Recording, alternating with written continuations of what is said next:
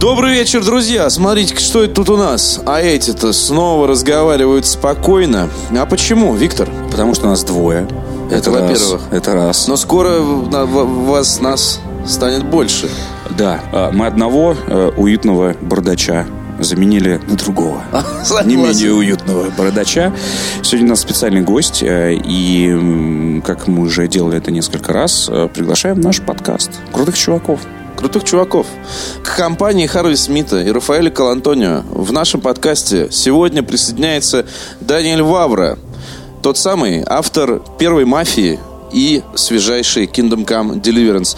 Этим подкастом мы закрываем тему обсуждения э, прекрасной, заметной игры э, и задаем все вопросы, которые у нас остались, непосредственно ее автору. Да, и мне кажется, что у нас уже такой неплохой список людей, участвовавших в, в нашем подкасте. И можно будет, я не знаю, потом отдельным диском издать. И вообще с портретами. ЖЗЛ просто серия. Слушай, ну вот дальше там меня не будет, Ага. поэтому я типа не знаю, о чем вы говорили. Так. А целый час, между прочим. Дай небольшой спойлер, анонс к э, вашей беседе. Что же вы там... э, Закрыл ли ты все вопросы для себя, которые у тебя были по Kingdom Come Deliverance? Да, большинство, даже включая вопрос о половцах, который меня ин- интересовал, потому что э, я не ожидал встретить их в 15 веке в Богемии. Но Вавра мне там все подробно объясняет. А, и э, еще один момент, э, что Вавра, э, в отличие от какого-то его вот этого образа, который рисуют определенные журналисты, да, как какого-то, э, я даже не знаю, Violent man. Вайн, да, какой-то консервативно настроенный черт против э, всего живого, и доброго и святого. Нет, он очень общительный. э, Вот, вот понимаешь, э, у него... Ну, мы с ним просто общались еще через видео, и можно подумать, что перед тобой разработчик душевных инди-игр, на самом деле. Не, не игры про мафию, не игры про убийство и расчленение мечами в средневековой богемии. Вот, он очень, он очень добрый, он очень э, отзывчивый, очень клевый, и он отвечал максимально развернуто. Даже на самый простой вопрос, не знаю, там, представьтесь, пожалуйста. Я удивился, кстати говоря, тому, что вы так долго разговаривали вообще, потому что... Ты каждый раз боишься, что интервьюируемый, э, ну, будет, не знаю, зажат или там не настроение, отвечать односложно, и тебе придется делать за него всю работу, по сути. Вот, а здесь, э, что называется, не заткнешь просто. То есть в, в иногда рассказывал вещи, которые мы не спрашивали. Вот, все очень, очень мега э, подробно. Единственное, что, о чем мы не говорили, ну, это по какой-то, наверное, э, такой не- негласной договоренности, э, хотя, еще раз говорю, нас никто об этом не просил, но мы сами решили, мы не обсуждали тему CGV-скандалов и прочего, потому что я считаю, что это навязал тема э, на зубах. Она немного Ты искусственная. имеешь в виду... э, Я имею в виду все вот эти вот высказывания Вавры и про отсутствие чернокожих людей, отсутствие женщин, и какого хрена, реакция СМИ. А, Еще раз говорю, определенных СМИ, не всех, конечно. Вот. Мне кажется, тема просто искусственная. И Я думаю, он был благодарен тебе за то, или, что... или вот лишний раз Этих спрашивать, спрашивать его эти дурацкие... Потому что всем нормальным людям все понятно. Почему это происходит, почему э, у, у Даниэл, э, почему Даниэл Вавр был такой определенный э, стиль повествования, почему он не стал зацикливаться на каких-то вещах, которые интересуют э, очень узкую прослойку людей. Вот. И э, поэтому, да, вот, вот этого вы здесь не найдете, мы не пытались э, всячески узнать. А как в итоге разрешился ваш скандал? Потому что скандала на самом деле никакого и нет. Есть хорошая игра, и все вопросы, и все, мне кажется, проблемы у этой игры исключительно игровые. Вот, а не вот это вот э, общественный резонанс, который так пытаются искусственно раздуть. Этот подкаст не в последнюю очередь стал возможным благодаря настойчивости нашего редактора Алексея Евглевского, который несколько недель не слезал с пресс-службы студии Warhorse. Он, как и Виктор, эту игру прошел, знает ее отлично, поэтому действующие фигуры в этом выпуске помимо гостей Алексей Евглевский и Виктор Зуев. Перевод Евглевского. Озвучил на русский язык Петр Сальников. Оригинальная запись на английском языке доступна подписчикам Disgusting Man на Patreon. Ссылочка в описании. Заносите. Привет, нас тут двое. Меня зовут Виктор и меня Алексей. Мы с вами списывались. Да, привет, меня зовут Тоби. Меня зовут Дан. Нет, вы Пангануш, я вас узнал. Прежде всего, хочу поблагодарить вас за прекрасную игру и незабываемое приключение. Наша редакция без ума от нее, поэтому огромное спасибо. Это прекрасно. Первый вопрос будет о персонажах, потому что один из главных героев — это вы, Даниэль. Итак, Пангануш, вы довольны тем, что получилось? Потому что у него ваше лицо, и многие теперь будут знать вас именно по этой роли. Вы сами-то как? Похожи на него? Как вам кажется? История того, как я им стал, немного не то, чем кажется. Этого персонажа должен был играть Брайан Блессет, довольно популярный и талантливый британский актер.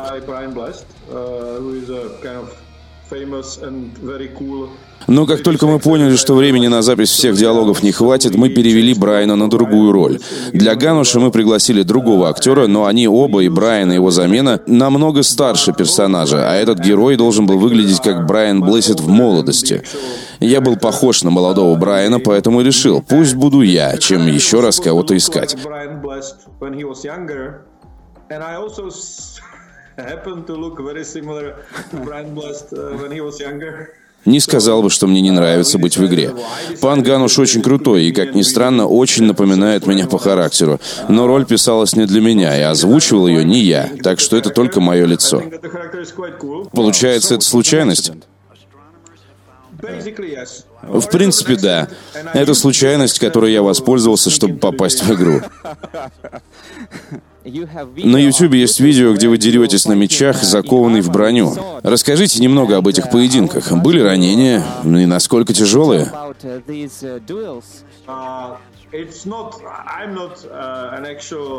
Я не очень часто сражаюсь, честно говоря, поэтому я не такой суровый, каким могу показаться. Мы сотрудничали с ребятами, которые занимаются фехтованием и историческими реконструкциями. Их очень много в России и Украине.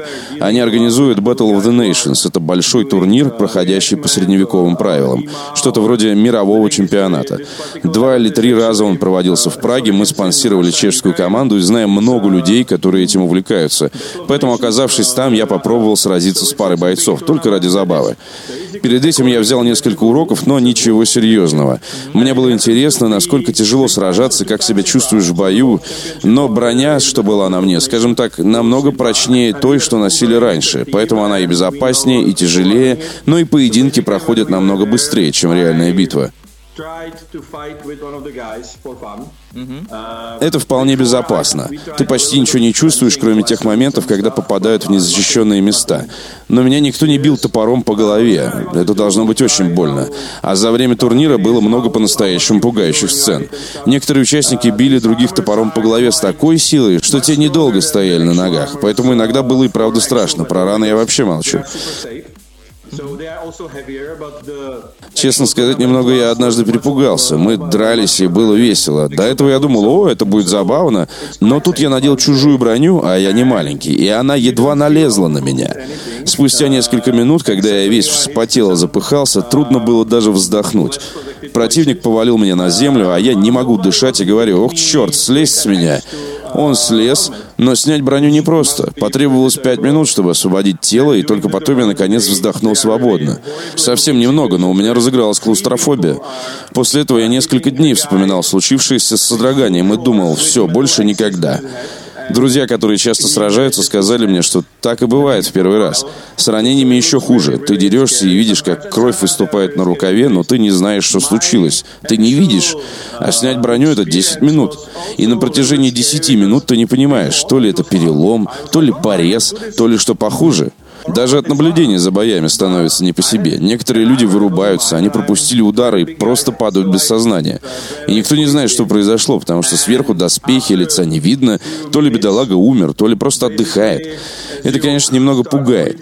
Мы пытались как-то внедрить в игру этот страх замкнутого пространства, но это сложно. Нужно пробовать самому, чтобы понять. У меня вопрос насчет имени главного героя. В английской версии его зовут Генри, а в русском переводе Индржих. Какое же его чешское имя?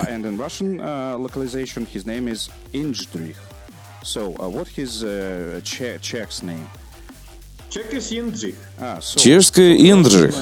Генри — это английская версия того же имени. Меня кто-то спрашивал в Твиттере, по-моему, даже кто-то из России, почему мы изменили некоторые славянские имена на английские. Можно же было сделать перевод по транскрипции. Я так скажу, мы оставили славянские имена там, где они не имеют эквивалента в английском языке. А таких имен очень много. Поэтому Гануш — это Гануш, Рацик — также Рацик на чешском. Иногда мы меняли имена на германские, потому что тогда они были в ходу. Но перевели мы только английские имена, и то они происходят от латинских, греческих или иудейских имен. Питер, Дэниел, они из Библии, к примеру, и у них есть созвучные имена в английском, которые мы использовали. Uh, Lord Hanush. Uh, Lord Radzik is Radzik in Czech. Um, and I want to tell you about a funny bug. Еще я хотел рассказать вам о смешном баге, потому что он, как мне кажется, довольно необычный. Тереза, девушка Инджиха, преследовала меня по всей карте, ходила по пятам. Вся в грязи и крови она вмешивалась в диалоги. Ее появление всегда было неожиданным. Даже в замке баронессы, когда началась романтическая сцена, это было очень жутко. Вы с первым патчем играли? Ну, да, конечно. Я играл на Xbox, может быть, в этом проблема, не знаю. Но это было очень смешно. У вас был опыт столкновения с похожими уморительными багами?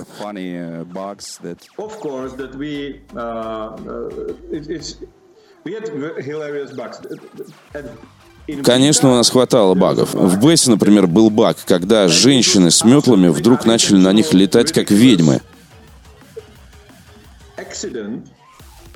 Не знаю, как такое произошло, но вы можете найти это видео на YouTube. Возможно, некоторые анимации сработали не так, как нужно. каких-то они ходят, в других держат метлы. Может, они слились, и метлы каким-то образом оказались под девушками, и те начали парить, как ведьмы.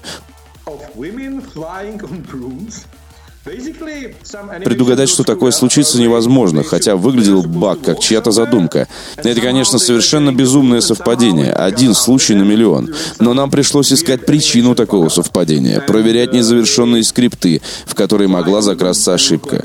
И тут, возможно, то же самое. Один код мог поломаться, который говорит ей следовать за игроком. Подобных багов очень много, о которых мы даже подумать не могли.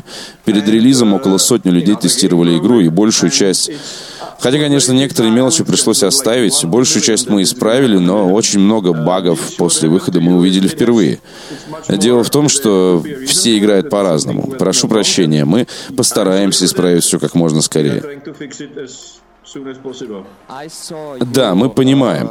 Я видел, как вы писали о багах в Твиттере, но вы также публиковали посты о творчестве фанатов, в том числе и ретвитнули рэп о Kingdom Come Deliverance. Какое творение фанатов вам больше всего запомнилось? Uh, Зависит от того, в игре или в реальности. Был один парень, который сделал меч Инджиха из дерева, и это выглядело очень круто. Рэп мне тоже понравился. Это не просто какая-то забава, вполне законченная композиция. Человек явно не новичок в этом деле. Модов я видел не очень много, хотя их предостаточно. Еще был юноша, который набил тату с логотипом игры еще до ее выхода. И вообще было много всего, особенно рисунков. Я, честно говоря, не ожидал, что их будет так много. Поэтому это круто. Я бы, наверное, даже не выделил кого-то конкретно, но меч был классный.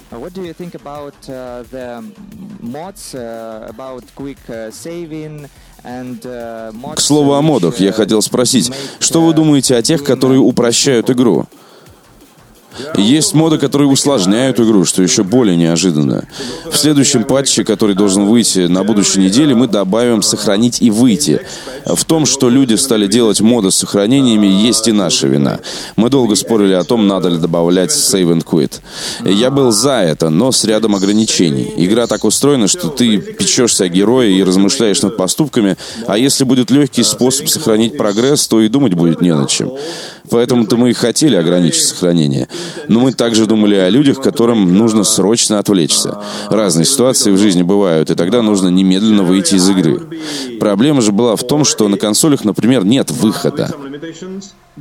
Поэтому, если бы вы нажали «Сохранить» и «Выйти», то тут же бы загрузились, что, по сути, и есть быстрое сохранение. Поэтому мы перебирали другие варианты. Выйти в меню, например. Мы хотели скрыть сейв, пока игрок не перезапустит игру. Но это было бы слишком сложно, и многие бы не поняли, почему сохранения скрыты. Поэтому мы пришли к компромиссу, может и не самому лучшему. Загрузиться можно будет только из главного меню, что значит вам придется перезапустить игру и умереть. Это не даст быстрой загрузки, но и позволит выйти из игры, если того требует обстоятельства, что, по-моему, неплохое решение. You kids are starting to shout at you or something, you need to stop playing and uh, take care of them. So I want to ask you about the humans, uh, uh, whose appearance uh, was a summer surprise for me. Uh, Я хочу спросить о половцах, чье появление меня сильно удивило, потому что это древняя нация и кипчаки. Половцы, кипчаки — одно и то же. Хорошо известно, что в 13 веке они ассимилировались среди монголов, и к 15 веку они стали полноценными татарами. Uh, and uh, in the 15th century, uh, Polovцы are perceived as Mongol Tatars. Поэтому для меня и стало сюрпризом их появление в Богемии 15 века. Вы уверены, что это были именно половцы? So are you sure those guys were humans? Uh, that's like I am. Конечно. Насколько я знаю, часть из них скрылась от монголов и поселилась в Венгрии. Они поступили под защиту венгерского короля или что-то вроде того. Им даже вроде земли какие-то достались, и с тех пор они там жили. В Венгрии сегодня есть люди, которые отмечают их праздники и наследуют традиции. Сложность была в том, чтобы узнать, как они выглядели, потому что изображений осталось крайне мало. Мы копались в источниках, но не нашли ничего, кроме их кочевой одежды, которую часто носили и татары. Сейчас сложно сказать, но, возможно, их броня была чуть более европейской, поэтому мы оказались в сложной ситуации. У нас было несколько изображений поганого качества, прямо скажем. Поэтому мы дали себе немного свободы и слегка состарили образ. Но все остальное исторически верно. Король Сигизмунд действительно нанял половцев, потому что они были дешевые, и вторгся в Богемию. Может быть, они выглядят немного жестокими, но такова была сделка. Они забирали награбленное. Yeah, and that, that was another decision we had to make because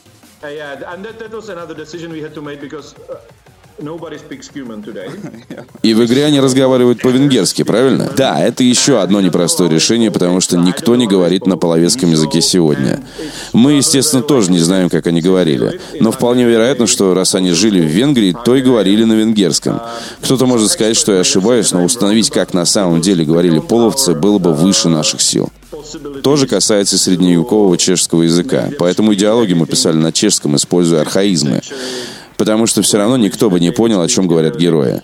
Разница между современным чешским и средневековым примерно такая же, как между чешским и польским сегодня. Все равно никто бы ничего не понял. Да и нам писать это было бы гораздо сложнее, нанимать специальных людей. Это просто бессмысленно sentences or, or sayings or, or words. Okay, this is Alex again, and uh, I understand maybe our questions uh, a little spontaneous. Я понимаю, что наши вопросы могут показаться неожиданными, но я бы хотел поговорить о вашем увлечении огнестрелом. Я видел, что вы стреляли из автомата, и хочу спросить, это у вас хобби такое, или это способ провести выходные? Стрельба помогает вам расслабиться? You can say it's a hobby. Uh... Да, можно сказать и хобби. В Чехии оружие легально. У нас, пожалуй, самое либеральное законодательство в этом плане, очень похоже на США. Но в то же время Чехия одна из самых безопасных стран в мире. И вроде, тьфу -тьфу, никаких массовых перестрелок нет, законы работают. Получить лицензию намного сложнее, чем в США, но зато мы можем носить оружие практически в любом месте. Когда мы работали над мафией, то решили сами попробовать. Таков уж я, все хочу сперва попробовать попробовать. Мы решили пострелять и узнали, что существует пейнтбол. В 98 году пейнтбол был еще в новинку в нашей стране. Мне такой досуг очень понравился, и через пару лет я купил собственную униформу и познакомился с людьми, которые отрабатывали реальные военные техники. Мне показалось это интересным, и я присоединился к ним, нисколько не пожалел. С тех пор я встретил немало солдат, которые стреляли из настоящих винтовок, но они немного натренировали меня. Это довольно интересно на самом деле, хорошее хобби, на мой взгляд. К тому же готовят тебя ко всяким неприятностям. Научиться владеть оружием не такой уж плохой навык, особенно если тебя учат люди, которые служат в военных силах и умеют с ним обращаться. С ними я могу потренироваться в полевых условиях, а не стоять и стрелять по мишеням. Это что-то вроде боевого тренинга, а не просто спорт, и захватывает намного больше.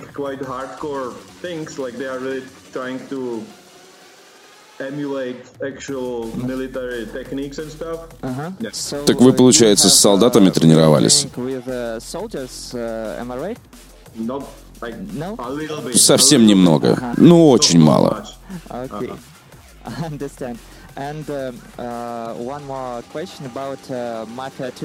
Еще вопрос о второй мафии. Вы, насколько я знаю, работали над ней, но позже ушли. Почему? Если честно, было не сладко. Все шло совсем не так. Я полностью написал сценарий «Мафии 2», но в разработке не участвовал, работал над сторонним проектом.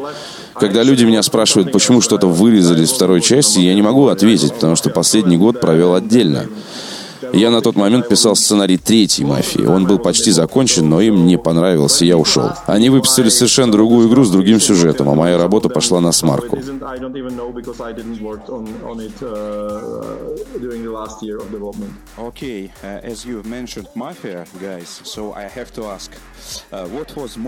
Раз уж вы упоминали мафию, парни, я обязан спросить, что было сложнее разрабатывать, мафию или Kingdom Come?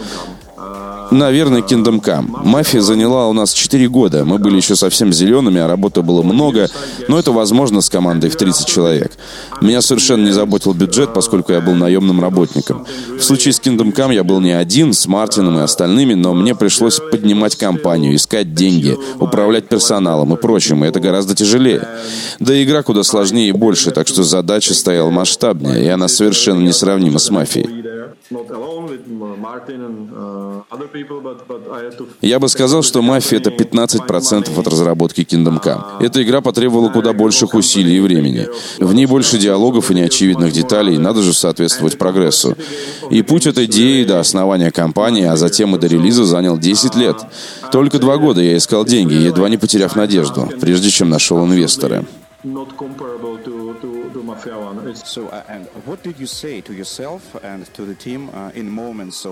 А что вы говорили своей команде в моменты отчаяния? Ну, у меня уже за плечами две крутых отмененных игры, поэтому я знаю, каково это потратить два года впустую, ничего не получив. И в первый раз это тяжело, потому что в тебе все еще живет надежда, которая в итоге рушится. Этот опыт многое мне дал. Во второй раз я был осмотрительнее, а сейчас я все сделал сам, я просто не сдался и много работал, чтобы дойти до конца.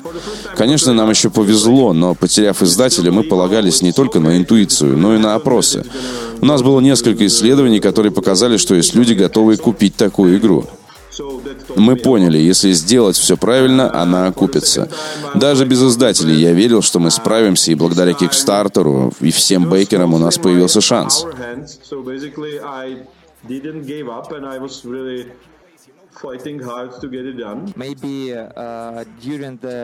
Uh, Расскажите, у вас во время работы были моменты, когда приходилось нетривиально решать задачи? Так сказать, моменты просветления, когда вы понимали, ага, вот что нужно делать.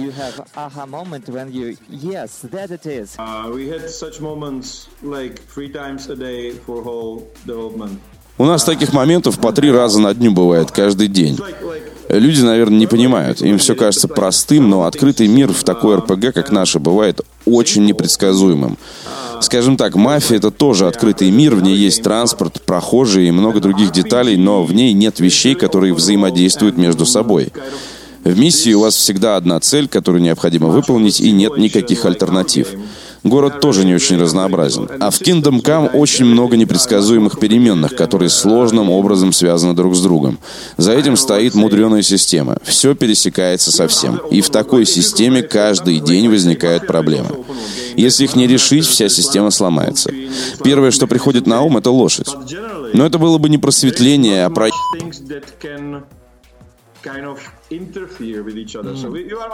Сперва я хотел сделать лошадь независимым искусственным интеллектом, чтобы она сама огибала преграды, прыгала через ограды и вела себя как животное. Мы работали над этим очень долго, и занимался один парень, и на тестах все было хорошо. Но потом мы выпустили ее в мир. Графику еще не закончили, но лошадь скакала. Я решил, ой, все нормально, можно идти дальше. Но когда мы попробовали на ней проехаться, все сломалось к чертям. Мы не знали, почему лошадь ведет себя странно, но потом поняли, что проблема в маленьких, едва заметных камешках.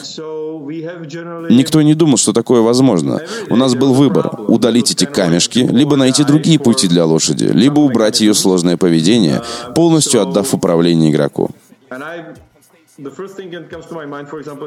И после года работы над этой проблемой нам пришлось просто выбросить все наработки. И подобные решения приходится делать каждый день. Обычно в комнате собирается с десяток людей, они спорят друг с другом очень громко. Кто-то отстаивает одну сторону, кто-то другую. В лучшем случае кто-нибудь выходит и говорит, «О, я знаю, как это сделать». В худшем мы бросаем все в урну.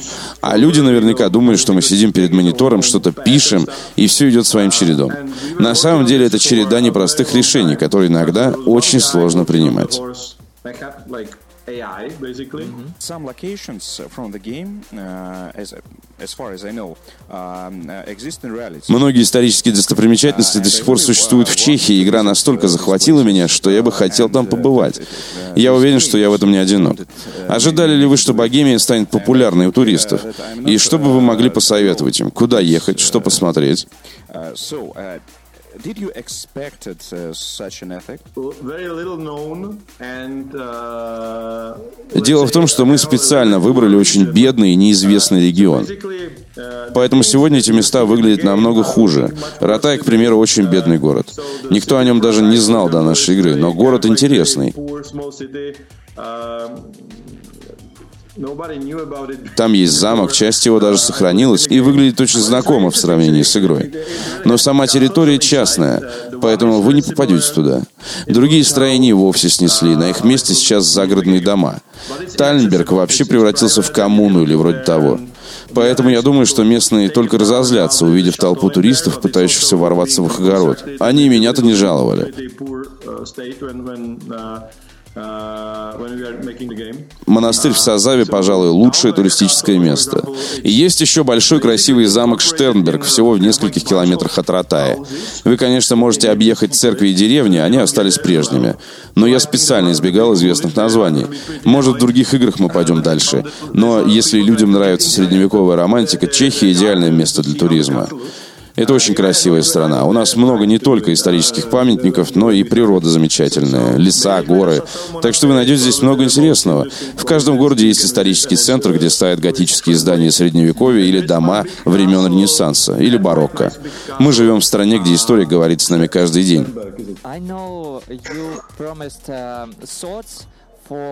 Насколько я знаю, вы прилагали к коллекционному изданию мечи, так? Что стало с этими мечами? Может быть, игроки делились своими впечатлениями? Мы сделали 300 штук. Большая часть разошлась еще до релиза. Остались самые дорогие. Бекеры ведь разные бывают. Кто-то попал в элиту. Их мечи требуют ручной гравировки. Я даже привлек людей, знакомых по школе прикладного искусства, для лучшего результата. Нам потребовалось чуть больше времени. Все мечи закалены и готовы к сражениям. У меня и свой есть, настолько острый, что режет почти все. Их выковал настоящий кузнец, а не бездушная машина. В коллекционку вошел еще и деревянный ящик. Честно говоря, это был логистический кошмар.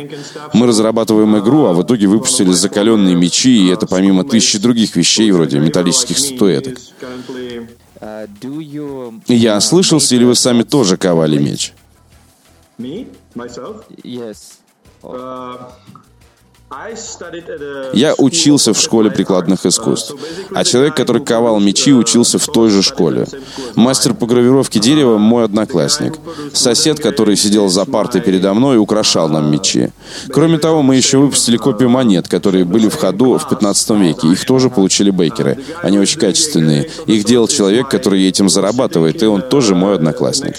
Я тоже немного занимался кузнечным делом, но основной профиль — это гравировка. Я изучал рисование, украшения, лепку и гравировку, так что я бы смог делать монеты или медали. А поскольку мы работали с металлом, у нас было несколько лекций по кузнечному делу. Поэтому я выковал себе молоток, гвозди и специальный инструмент для гравировки. Нас заставили их сделать во время уроков. Но, в общем, мы стали ненадолго кузнецами, чтобы выковать собственные инструменты. Вот так у нас школа работала.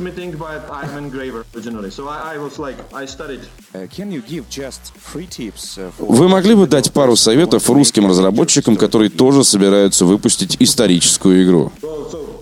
First step, it, it, it works. It's possible. So that, that's everybody was telling us it's not possible. Nobody's going to be interested and stuff. Первое – это понять, работает ли идея. Если она никому не интересна, то и приступать нечего. My general philosophy, and I would love more people to uh, Я бы хотел, чтобы больше людей опробовали такой подход, поскольку я знаю только свой пример. Нужно найти новый опыт игровой. Это не обязательно должен быть геймплей, главное, чтобы был смысл, и игра казалась правдоподобной. К примеру, в нашей игре люди любят слушать диалоги, потому что в них есть смысл. Многие игроки писали мне, что обычно они пропускали диалоги, потому что в них не было смысла. Но в нашей игре диалоги их заинтересовали, потому что в них есть смысл. Это не просто набор слов перед очередной наградой. Если есть задумка, смысл, то интересно. В этом и есть мой основной подход. Когда ко мне приходят сотрудники с предложением, а потом он пойдет туда, я спрашиваю, зачем? И обычно ответ, потому что я хочу, чтобы игрок был там. Но не потому, что в этом есть смысл. Такие идеи я отвергаю. Я думаю, такой совет универсален. К тому же я не верю в идиотские истории типа «поверь в себя и всего добьешься», потому что некоторые, очевидно, не могут. Очень редко, когда кто-то добивается всего, что хотел, если только повезет. Я бы сказал, что необходимо много упорства и всегда исследовать то, чем занимаешься. Легких путей не бывает. Если хотите чего-то достичь, придется много работать. Если исключить счастливчиков, которые случайно выигрывают в лотерею, то любые достижения требуют немалых усилий. А чтобы усилия не пропали даром, нужно время. Вы говорили, что вас никто не хотел финансировать. А что теперь говорят эти люди?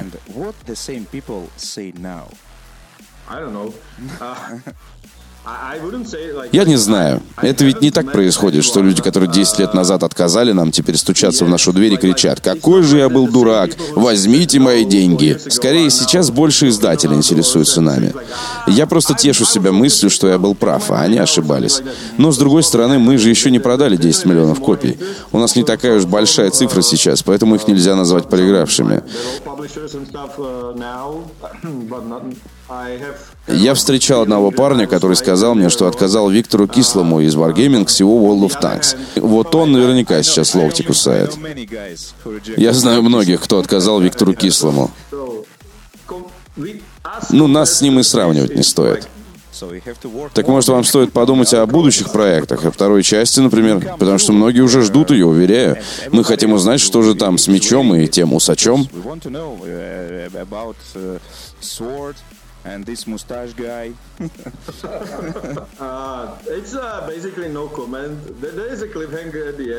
Тут без комментариев. Игра специально оканчивается на самом интересном. Сейчас мы работаем над полировкой, устранением багов, добавлением улучшений. Мы еще должны отработать доверие игроков, купивших игру. Вот когда с этим закончим, тогда и поговорим о том, что делать дальше. Мы подходим к концу. Скажите напоследок, какие книги воспитали вас и сделали вас таким, какой вы сегодня?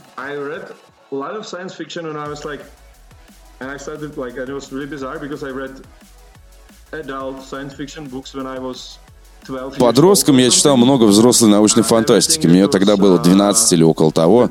Все, что только было на полках во время коммунизма. Я читал «Братьев Стругацких», «Пикник на обочине» в том числе. Художественно меня воспитал «Властелин колец». Я прочитал эту книгу 30 лет назад, но подход Толкина меня впечатлил.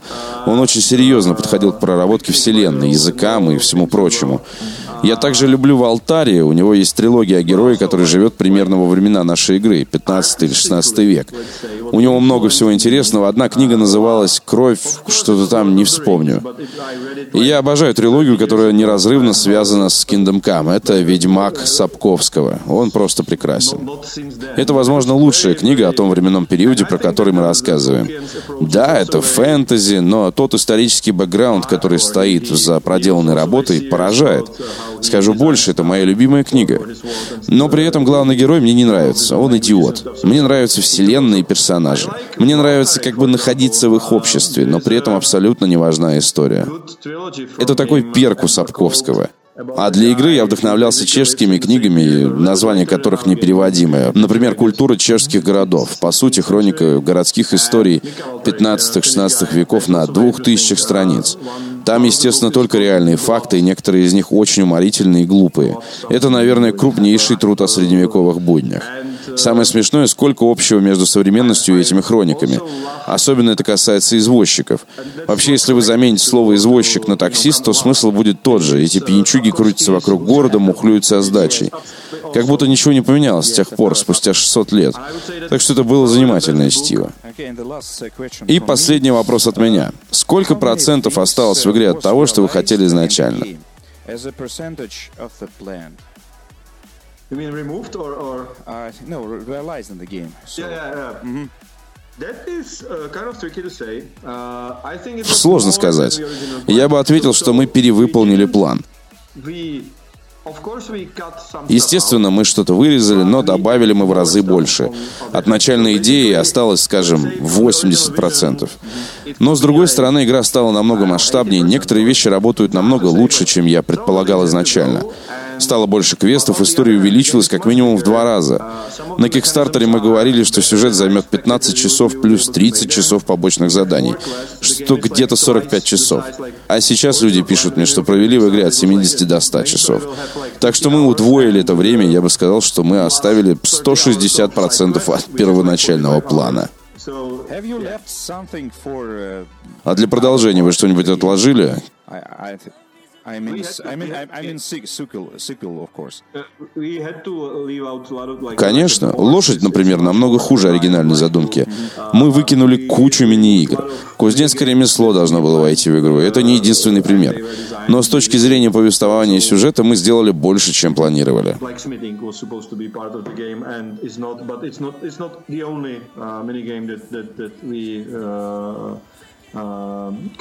Great.